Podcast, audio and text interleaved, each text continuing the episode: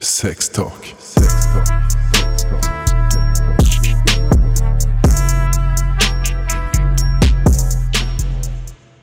Un podcast du Capote et Laura Regalia. En collaboration avec Louise Radio. Agression. Masturbation. Film de cul. Très utile pour le plaisir solo. Performance, pas Bah, la bon masturbation évidemment, euh, vidéo sexuelle, euh, Magazine quoi. C'est pas la réalité. Les gens qui couchent ensemble devant une caméra. même si c'est pas la réalité. Comparaison aussi. On aimerait bien que ça se passe comme ça, mais bon.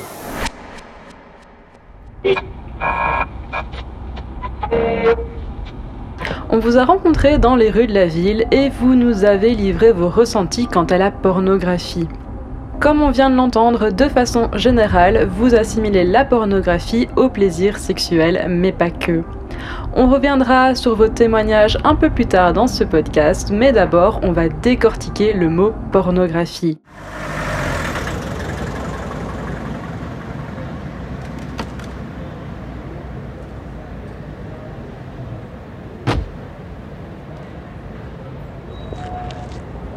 La pornographie vient du grec porné, prostituée, et graphein, écrire. En voilà une dénomination étrange car la pornographie n'est pas liée à la prostitution, même si l'on verra que la frontière est parfois bien poreuse dans certains cas. La pornographie, selon Le Larousse, c'est la présence de détails obscènes dans des œuvres littéraires ou artistiques. Ce qui est certain, c'est que la pornographie se définit largement en fonction des cultures et des époques. À notre époque, la pornographie est accessible en un clic. On y retrouve de tout. Du gratuit, du payant, des films pro, amateurs. Mais il existe deux grandes catégories de porno. Le porno populaire et le porno alternatif. Du porno alternatif Le premier est généralement gratuit et très consommé.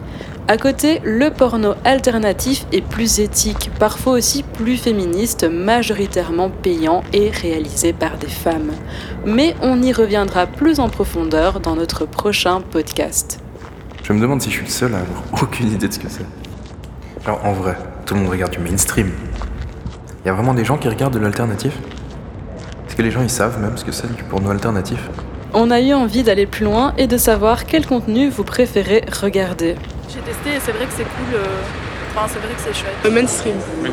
Quand j'en regardais, c'était plus du Non, mainstream. plus porno. Euh, je regarde des trucs classiques. euh, Euh, ça fait très longtemps que j'en ai plus regardé. Je pense que c'est plutôt du mainstream. Moi je pense que je suis Pornhub. Je sais pas c'est quoi Vox. Ouais, moi je serais pas. Aujourd'hui, dans le X, ce qui excite doit avoir l'air réel, c'est vrai.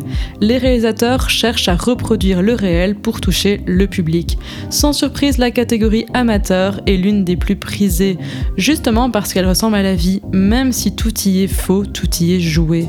L'amateur tente de brouiller la zone entre fiction et réalité ce qui donne de nouvelles possibilités. Certains partagent maintenant leur propre porno. Monsieur et Madame Tout le Monde peuvent devenir acteurs porno le temps d'une expérience ou à plus long terme. Le visage est souvent caché, le corps bien exposé. De plus en plus de couples se prêtent au jeu. Ils se filment pendant leur vie sexuelle. Ils manient plus ou moins bien leur caméra, mais ils montrent leur propre vie, plus ou moins sans filtre. De vrais amateurs qui font l'amour le plus simplement possible et qui donnent l'impression de partager une vraie intimité. Il y a donc une démocratisation de la pornographie. La pornographie existe depuis très longtemps. Dès la préhistoire, les hommes se sont amusés à représenter le sexe de la manière la plus évocatrice possible. Ainsi, des peintures représentant des actes sexuels ont été retrouvées sur des objets de l'Antiquité, notamment des objets du quotidien comme des verres et des vases. Si on fait un bond en avant, il faut savoir que dès 1830, les images de femmes nues se répandent, le porno est visuel. On pense à Playboy en 1953 et tous les autres magazines qui suivront et montreront des corps de femmes dans des positions plus suggestives. Après les images, ce sont les films qui ont pris la relève. Ils apportent plus de réalisme. Le cinéma porno a le vent en poupe, les producteurs de films X récoltent beaucoup d'argent. C'est la cassette vidéo qui change la consommation de porno. C'est le moment où les citoyens peuvent regarder les cassettes chez eux, ils peuvent aussi se les prêter, les copier et en faire des compilations. Il fallait attendre les petites heures pour copier un film qui passait à la télévision, aller en acheter un dans un sex shop ou aller en louer un chez un vidéoclub. Quelques années après, tout évolue quand le web fait son apparition. La connexion Internet permet le visionnage de films depuis un ordinateur. Plus besoin de se déplacer pour avoir accès à des contenus porno. Aujourd'hui, presque tout le monde a un GSM ou un ordi. La pornographie est accessible très facilement. Des gros sites diffusent à volonté et gratuitement des vidéos, pas besoin de télécharger du contenu, tout est facile, accessible et anonyme surtout. Le porno populaire est abondant mais aussi très répétitif. Mais les producteurs historiques de films X ont vu l'arrivée du web d'un très mauvais œil. Quand le web est apparu, ces producteurs ont perdu le monopole et du coup leur principale source de revenus. Ils n'aiment pas que le X soit partout gratuitement sur la toile. Les sites porno en ligne ont en fait mis fin à un monopole séculaire. On peut comprendre qu'il existe une tension.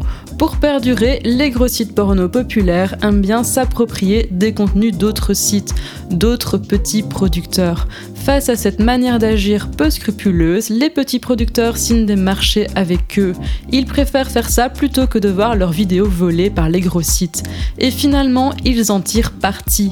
Beaucoup considèrent les plateformes de ces géants comme des outils publicitaires gigantesques. Mais à quoi sert la pornographie? Qu'est-ce qui pousse les êtres humains à consommer du porno? Souvent, les gens utilisent la pornographie comme un outil pour déclencher le désir et le plaisir sexuel. Ils s'imaginent, se projettent, c'est donc aussi lié à la curiosité sexuelle. C'est vrai que la pornographie propose un large panel de possibilités. Elle explore l'étendue de tous les actes sexuels, du plus normalisé au plus déviant les fantasmes plus ou moins courants y sont exposés. Les gens observent tout ce qu'ils pourraient faire ou ne jamais faire. Elle permet d'aller à la rencontre de ses envies et de ses fantasmes. Les plus jeunes surtout se servent des pornos pour s'instruire, pour voir d'autres corps, d'autres organes, voir comment se déroule un acte sexuel avant une première expérience par exemple. Comprendre le mécanisme des corps qui s'imbriquent, s'inspirer des gestes, se rassurer, mais cela n'est pas sans conséquence pour eux, mais nous y reviendrons lors d'un prochain podcast. Bref, à notre époque, la pornographie n'est plus dissimulée, bien au contraire. Dans ce contexte, la démocratisation de l'accès à la pornographie n'est pas anodine. Elle bouleverse toutes les frontières de l'intime. La pornographie permet d'avoir du plaisir sexuel en un clic, mais quelle est la différence exacte entre un porno populaire et un porno alternatif? C'est le sujet de notre prochain podcast. Sex Talk. Sex Talk.